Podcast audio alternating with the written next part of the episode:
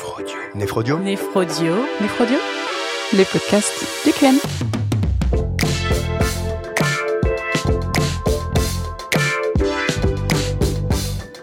Bonjour, bienvenue dans Néphrodio, le podcast du QN.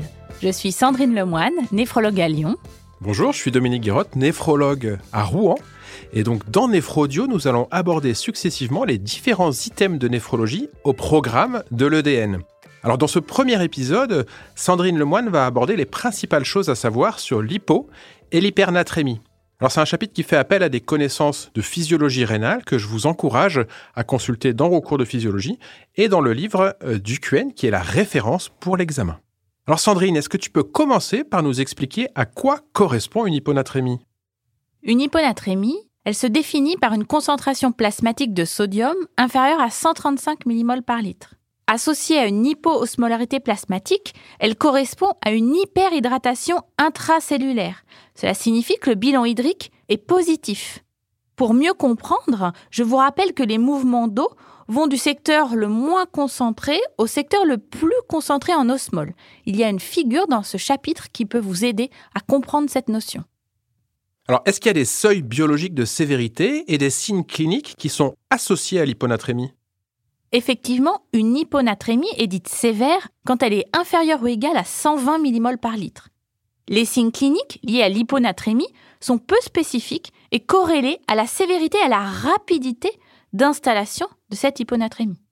Il y a un tableau qui résume l'ensemble des symptômes qui peuvent être liés à l'hyponatrémie mais globalement, les symptômes sévères peuvent se traduire par des vomissements, mais surtout par des symptômes beaucoup plus graves comme une détresse cardio-respiratoire ou des symptômes neurologiques type comitialité, trouble de conscience ou coma. Alors, une fois que je suis en face d'une hyponatrémie, comment est-ce que je vais avancer dans ma démarche diagnostique? Alors, il y a trois étapes dans la démarche diagnostique. La première étape est celle d'éliminer les fausses hyponatrémies en calculant l'osmolarité plasmatique. La formule est sodium x 2 plus glycémie et sa valeur normale se situe autour de 285 milliosmoles par kilo d'eau. Il est important de connaître cette formule.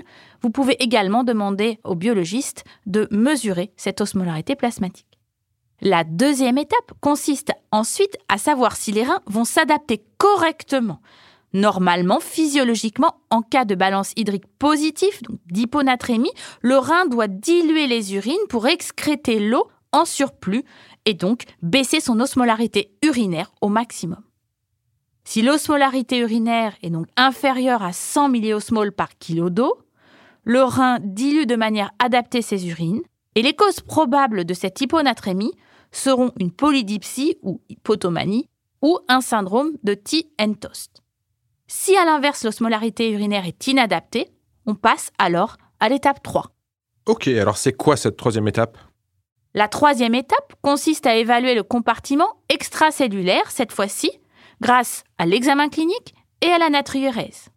Si on reprend en détail, en cas d'hyponatrémie avec déshydratation extracellulaire, il y a deux grands cas. Des pertes extrarénales, soit cutanées, soit digestives, ou des pertes rénales, et c'est la natriurèse qui va vous permettre de différencier ces situations.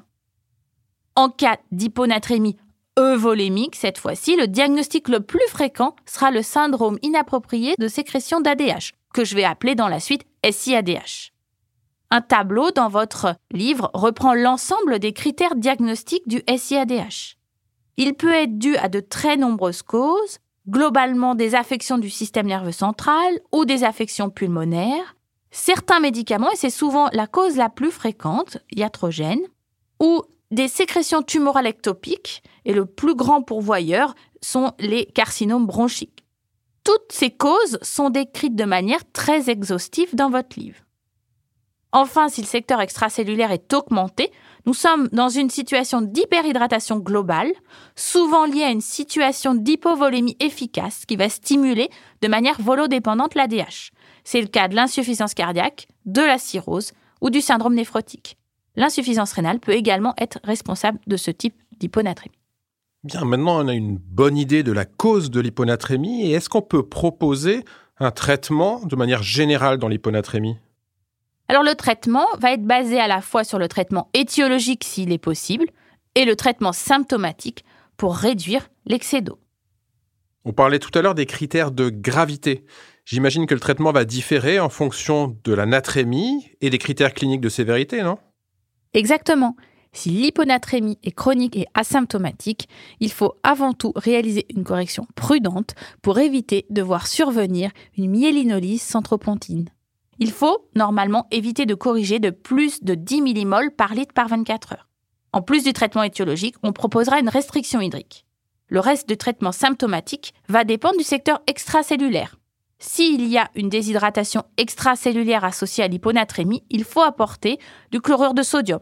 Si vous avez un SIADH, soit augmenter les apports en osmol par administration d'urée, soit associer un diurétique de lance avec du sel peros, soit en cas d'échec, proposer un inhibiteur des récepteurs V2 de l'ADH que l'on appelle le tolvaptan.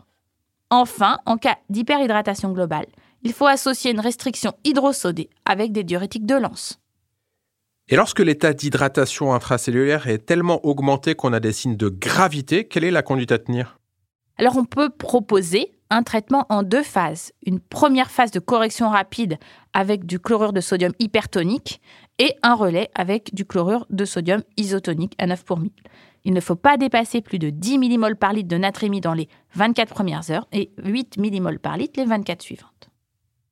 Alors on va maintenant parler d'hypernatrémie. À l'inverse de l'hyponatrémie, l'hypernatrémie signifie que le bilan hydrique est négatif, qu'on a donc une déshydratation intracellulaire. Est-ce qu'il y a des signes cliniques spécifiques à rechercher dans ce contexte? Il y a en effet des signes cliniques et un peu plus de signes cliniques que l'on a pour l'hyponatrémie. L'hypernatrémie provoque une soif vraiment intense. Les signes cliniques de gravité sont l'apparition de signes neurologiques non spécifiques, peu évocateurs, mais corrélé au degré d'hypernatrémie et également à sa rapidité d'installation. Cela va de la somnolence à l'irritabilité et de la crise convulsive jusqu'au coma. L'hypernatrémie peut s'associer également à une perte de poids et enfin, il est important de rechercher un syndrome polyuro-polydipsique.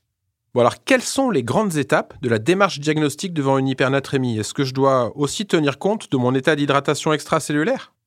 Oui, exactement. De la même manière que l'hyponatrémie il va falloir évaluer le compartiment extracellulaire. Et donc, nous sommes encore en face de trois situations cliniques.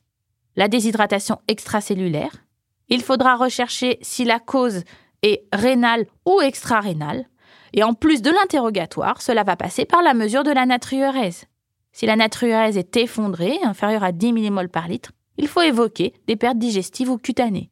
Si la natriurèse est supérieure à 20 mmol par litre, il faut plutôt évoquer le cas d'une diurèse osmotique qui sera associée à une polyurie. En cas d'hypernatrémie euvolémique, la cause la plus fréquente va être le diabète insipide. Le diabète insipide est accompagné cliniquement d'une polyurie hypotonique, cette fois-ci, c'est-à-dire avec une osmolarité urinaire qui sera inférieure à l'osmolarité plasmatique. Point très important à comprendre, tant que la polyurie va être compensée par l'apport d'eau, la natrémie va rester normale. L'ensemble des causes de diabète insipide sont également résumées de manière très exhaustive dans votre livre. Il y a également d'autres causes pour l'hypernatrémie euvolémique, c'est des pertes insensibles. L'exemple typique est le patient intubé ventilé sans accès à l'eau. Enfin, en cas d'hyperhydratation extracellulaire, il s'agit très souvent d'erreurs de prescription. Et alors, devant une hypernatrémie, quels sont les grands principes du traitement qu'il faut retenir? De la même manière que l'hyponatrémie, il est à la fois étiologique si possible et symptomatique. Si vous avez une hypernatrémie aiguë, la natrémie va pouvoir être abaissée de 2 mmol par litre et par heure jusqu'à 145 mmol par litre. Si l'hypernatrémie est chronique, la vitesse ne doit pas dépasser 10 mmol par jour pour ne pas induire d'œdème cérébral. Il existe une formule pour déterminer cette quantité d'eau à administrer. L'eau peut être administrée oralement. Il ne faut jamais administrer de l'eau en intraveineux en IV, il est possible d'administrer un soluté glucosé 5% ou 2,5% ou du chlorure de sodium 4,5 pour 1000. La forme d'administration sera choisie en fonction de l'état de conscience, de l'existence ou non de nausées et de vomissements. Donc on l'a bien compris, les dysnatrémies, c'est pas un problème de sel, c'est primitivement un problème d'eau. Dans l'hyponatrémie, on a trop d'eau. Dans l'hypernatrémie, on n'en a pas assez. Merci Sandrine pour cette vision très synthétique de la question. Merci Dominique.